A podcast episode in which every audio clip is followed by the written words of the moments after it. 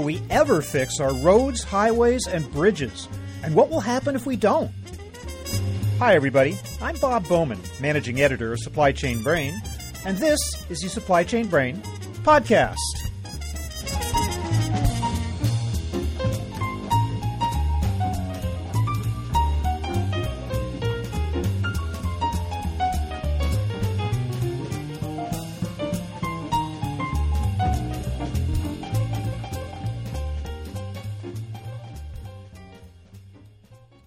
Infrastructure is key to the economic vitality of the nation. Yet for too long we have let it crumble and fall behind the needs of passengers and freight alike. The issue of paying for maintenance and new construction of highways has gotten tangled in the debate over taxation and the role of federal government in our lives. Ideological battles have brought Congress to a virtual standstill. Meanwhile, the Highway Trust Fund teeters on bankruptcy, saved only by a series of temporary funding measures. We've reached the point where our position in global trade could be jeopardized by a transportation system that can't handle future freight flows.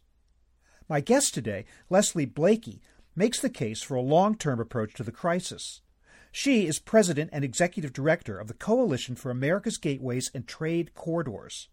She talks about the various ideas for revitalizing the nation's infrastructure, as well as the political realities that must be confronted. So here is my conversation with Leslie Blakey.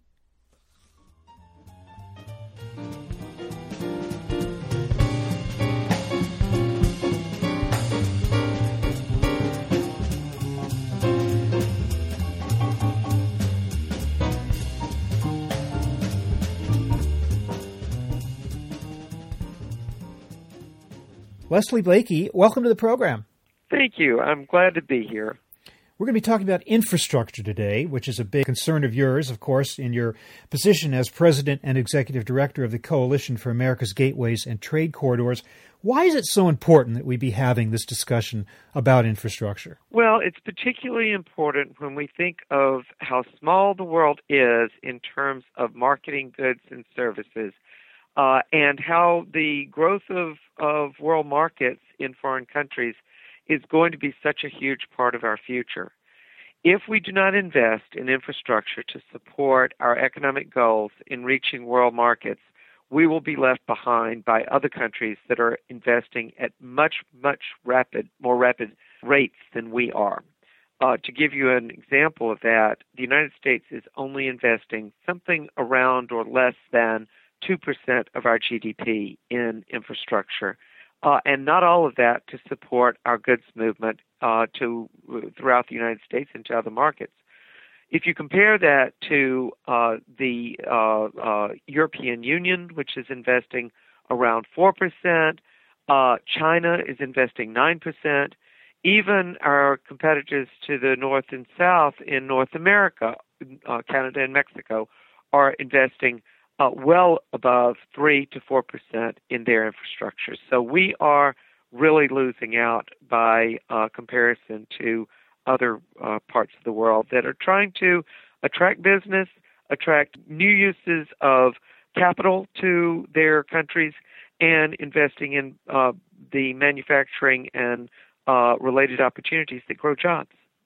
So, what are the consequences? Describe the uh, the scope of the problem in the United States today with regard to the state of transportation infrastructure. Particularly uh, in goods movement transportation, obviously we have issues with moving people, and some of these overlap with goods movement, such as highways, where we have very congested roads uh, with trucks caught up in the traffic as well as passenger vehicles. So, those are things that people experience in many places every day. But what they don't see so much of is the congestion around our ports, around our transfer facilities where you transfer uh, carloads, uh, containers, truckloads from one mode to another. And uh, those kinds of bottlenecks, congestion points, can cause a, uh, a particularly time sensitive cargo to be delayed, even ruined in transit, it can also cause the cost of the transportation to go up significantly. It can cause just in time manufacturing to be delayed, and, and even uh, a, a, delay of a few hours can cause a factory to have to shut down uh, send workers home, and things of this nature. There is an, an old uh, adage about transportation uh, in the United States that gives an example of this, which is that it takes two days to send a shipment from Los Angeles to Chicago and four days to get it across the city of Chicago. So when we're talking about bottlenecks and, and congestion, it can be a very significant added cost, which actually drives up uh, the cost to consumers and drags down our competitive capabilities. Have you seen a credible figure out there that estimates the amount of money that is really needed to fix our infrastructure and to create necessary new construction? There is no comprehensive number that I have ever seen on this, although I do believe that the Department of Transportation is working on that under the National Freight Strategic Plan. That uh, National Freight Strategic Plan was mandated under the last Surface Transportation Authorization Bill called MAP 21 and is uh, due out, I think, in about another year. So hopefully they may have an estimate of this, but we certainly do know that the cost runs in the hundreds of billions of dollars. Among our own coalition members, in a survey that was done almost 10 years ago, we found that our our own members alone, which was a really a fraction of the all the freight needs that are throughout the United States, we had something on the neighborhood of 50 billion dollars in freight needs, and that was 10 years ago, again, among a small cluster of projects. So I'm quite confident in saying that we're talking hundreds of billions of dollars in freight needs that will um, both improve the efficiency of freight, but also mitigate impacts on communities that have to bear the congestion and the air uh, quality impacts from freight movement. So it isn't just a question of trying to get infrastructure improved to speed it along or to make a link where there isn't one, but there's also issues that we have to deal with things like um, greenhouse gases and low uh, level particulate matter. By the way, what kinds of entities uh, are members of the coalition? We have uh, all kinds of freight related organizations, both public and private. We have uh, things like uh, ports and uh, infrastructure projects. We have metropolitan planning organizations. We have companies that are doing business in the freight sector. We have state DOTs and engineering firms that work on freight projects, even such things as uh, actual projects themselves uh, along the lines of a cluster of grade separations that are needed to uh, speed up uh, freight movement in a region. Okay, so where are we now with in, terms of proposals or actual action? The last we heard was the approval of uh, HR, I believe, 5021, which authorized $10.8 billion in new funds. Was that a step forward or was that just another band aid? Well, I think any new money is a step forward in the sense that we have to keep the system running and we have to keep projects moving forward. The problem, though, is that we need a long term funding solution and we need the ability to plan large projects over a period of time that are not just patching potholes and trying to maintain a current status quo. We're growing uh, at a rate that requires additional investment. And but that investment, because these projects tend to be complicated, large-scale projects, they tend to uh, frequently uh, span jurisdictional boundaries like state lines or from one city to another.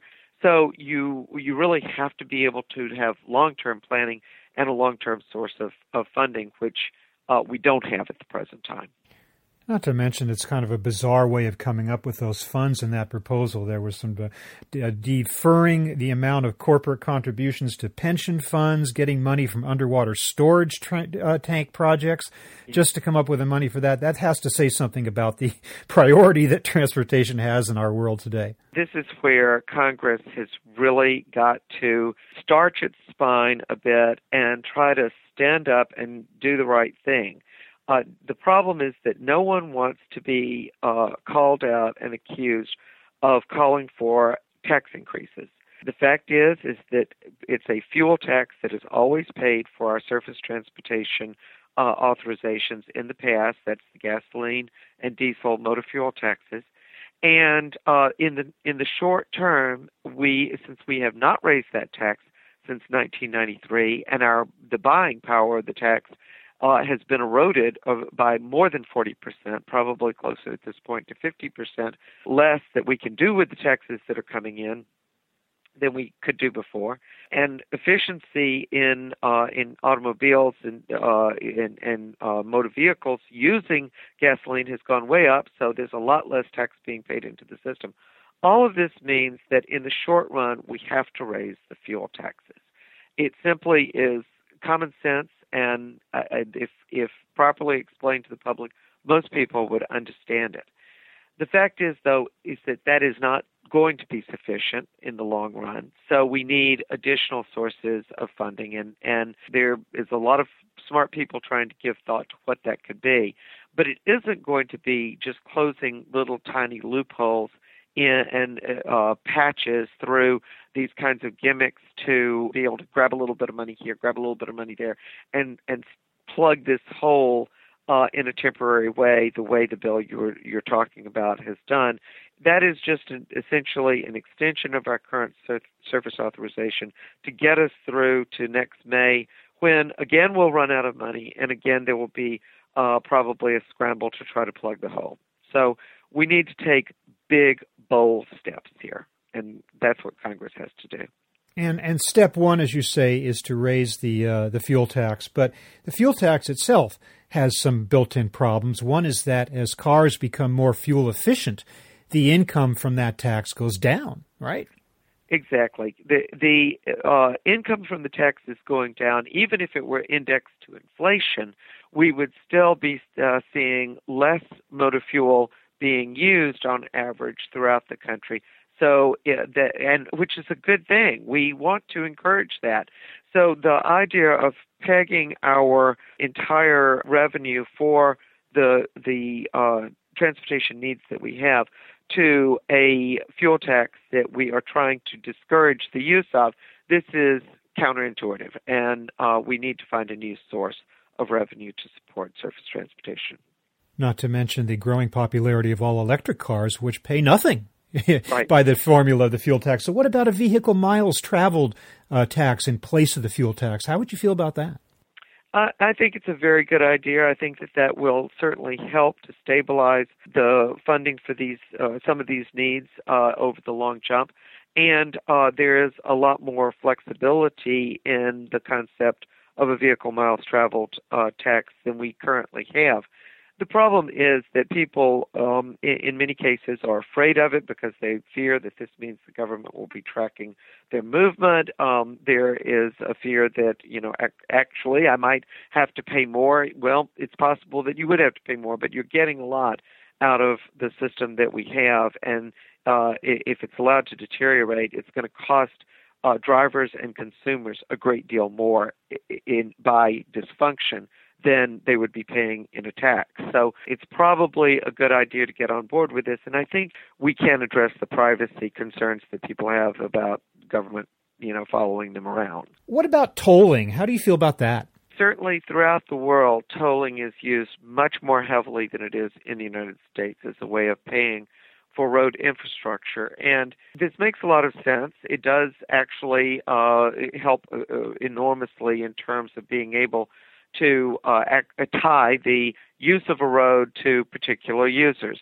The problem is is that I, I think that we have such an extensive free road network in the United States that's already in existence. We would have to adopt a much more extensive tolling policy to avoid a lot of negative consequences from diversion of traffic from tolled roads to non-tolled uh, side streets and so forth.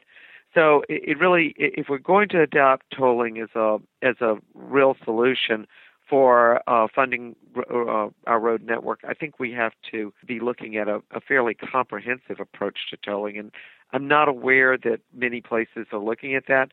Uh, I think that for new infrastructure, for building new roads, it is uh, certainly uh, needs to be a tool in every state's uh, toolbox. I think there's a, a, lot of possibility in terms of adding new infrastructure, but um, I, I, don't think we're quite ready to use tolling extensively on existing roads and interstates. Uh, we haven't we haven't really developed a policy for that yet.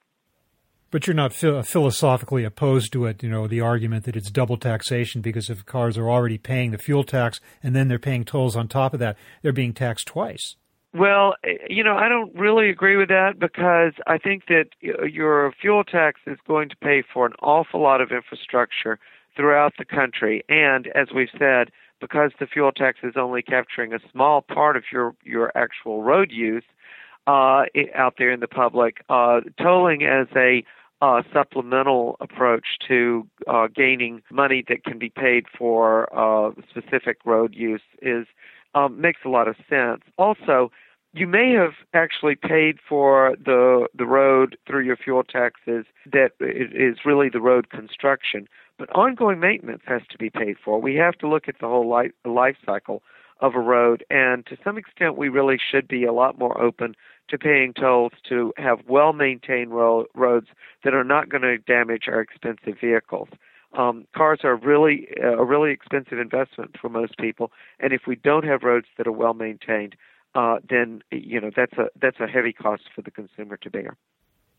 How do you feel about the argument that this really should not even be addressed at the federal level? That this should be a matter for the states to handle on their own? I think that if all we cared about was getting moms and dads to work and kids back and forth to school, states could probably handle the issue uh, of of local transportation quite well on their own without federal intervention. But the fact is is that we have a national and international transportation system, and the, there is absolutely no way that any given state can take the kind of comprehensive approach that we need in order to facilitate movement across state boundaries from one side of the country to the other and support our national goals for uh, our economy the way that a federal uh, aid program and a federal federally supported transportation program can. Particularly for freight and goods movement, you have nodes or uh, locus of uh, freight activity that occurs in particular places around the country that may not actually have much local economic benefit or justification for state expenditures, but they have enormous national benefits and enormous justification for investment from the national uh, coffers in in those uh, freight locations that are supporting our broad economy. Is it inevitable in the future that we're going to see at least some portion of private investment in infrastructure to the point of we're privatizing the whole, uh, a large portion of this program, or, or how do you feel about that trend? Well, we certainly should be seeing as much private investment as we can reasonably draw and attract into the system. Again, compared to other countries, we are doing this much less effectively than than other countries are uh, in terms of attracting private capital. I don't worry one bit about uh, even foreign capital going uh, in, into investment in the United States because, as far as I know, there is really no way for a foreign country to pick up a bridge and take it to their own country or in some other way nationalize a, a bridge that they've invested in. So the opportunity to attract uh, capital, whether private or foreign direct investment, uh, into our transportation system is a good thing for us overall. It shows that private capital believes in the health of the U.S. economy, that there's the, that money can help supplement state, local, and federal sources of money and leverage our public dollar, especially to the extent that uh, the the private capital can uh, also help contribute to a big public benefit that we all obtain from a good project that gets built. One of the knocks on the Highway Trust Fund, and indeed some of those who even oppose an increase in the fuel tax to, to fund it, is that there's no guarantee that the money in the trust fund is going to be used for transportation purposes. And indeed, the government has drawn on that in the past in order to help balance the budget or use the money for other purposes. How would you feel about just giving up on the whole concept of a trust fund and just drawing on general revenues to pay for transportation projects? Well, the trust fund serves a um, fairly uh, technical purpose that is very, very important. And that is that uh, because it, the money goes into and is dispensed out of the trust fund, it does not require uh, a congressional appropriations of uh, annually in order to commit to states and localities for a stream of funding for transportation projects. This allows for a much more efficient process in the contracting for uh, construction and maintenance of, of transportation infrastructure. So the trust fund has actually been a very good thing for other reasons. Now, I want to clarify one thing, and that is that the Highway Trust Fund money has actually never been um, absorbed in any other way except for transportation projects. Uh, however, uh, there is the um, high, uh, the harbor maintenance fund, which is another form of trust fund that uh, is uh, has to do with payments uh, by ports into a fund to pay for dredging and uh, channel maintenance at ports, and that fund has been tapped for offsets of all kinds of other uh, expenditures at the federal level, and Congress has worked somewhat this year to correct that by passing a water resources bill uh, that helps to address that problem. But certainly, the example of the Highway Trust Fund has been a good one. It's worked quite well, and if it just had enough money in it, it would still be working quite well currently. Can other countries give us any lessons about how it's done? I mean, I understand a lot of them do not themselves have trust funds and seem to be right. successful in, in, funding their own uh, transportation. Should we look to them for an example? We certainly can and should in some cases. First of all, the big difference is, is that virtually every single one of our trading partners of any magnitude has a national sales tax or value added tax that is paid into the general fund, and transportation projects are funded out of the general fund. It's also true that most of our other trading partners uh, and competitors around the world have a much more centralized form of government. Canada has 13 states and the, those uh, the, or provinces. Those provinces have a great deal of control, but there is nevertheless a uh, tremendous amount of coordination from the federal level about how the entirety of the Canadian system should be invested in. And also, of course, 13 states is a big difference uh, between that and 50 states. So I think that uh, they have sort of the closest similar example, but uh, they do uh, pay for their transportation funding out of the general fund. We probably, if we uh, as a nation really wanted to be smart about not just transportation funding, but water uh, and sanitation projects, electric grid, broadband, and many other needs to keep us in the world class status for the coming century, we probably should be thinking about some form of a national value added tax or something of that nature. But uh, I realize that that's a that's a I, I'm I'm probably in a very tiny minority in suggesting that idea. Okay, we've been talking in an aspirational sense this entire time, and now I'm asking you to put on your political reality hat. Look at the fact that we're coming up to another presidential election. Look at the fact that there's still anathema uh, with regard to raising taxes of any kind, that there's huge divisions in Congress, and it's in a state of gridlock, and it looks to be no solution to that in a larger sense. Is there any hope, realistically, at all? Oh yes, I think there's always hope. This is something that I think that the American public needs to help create that hope by telling their elected officials that they value good, efficient, uh, cost effective investment in infrastructure that helps support their own communities and that helps support our national economy as a whole. And I think that when elected officials hear this, they get a lot more courage in terms of trying to address these problems. I know that a lot of people do think of transportation issues as being just the little piece of the whole system that they use, but the fact is is that every single uh, product they buy, everything that's on their shelves, even if you attempt to buy locally, much of the infrastructure that helps support our national economy has contributed to the availability of those those products in in your own lo- neighborhood stores. So we we need to be thinking in these terms, and we need to be able to uh, to to support this as a collective effort, and I think there is hope.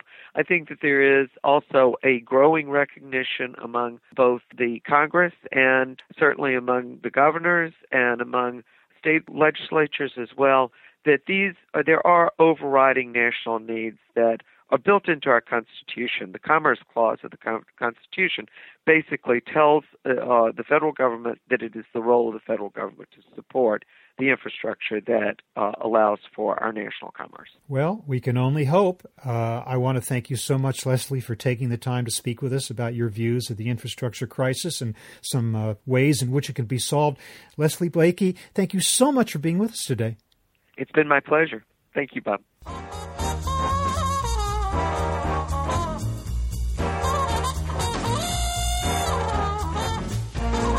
Was my conversation with Leslie Blakey of the Coalition for America's Gateways and Trade Corridors. I'm Bob Bowman, managing editor of Supply Chain Brain. We're online at www.supplychainbrain.com, where we post a new episode of this podcast for streaming or downloading every Friday. You can also read my think tank blog, watch nearly 2,000 videos, and access all of our other content, including the digital edition of our magazine.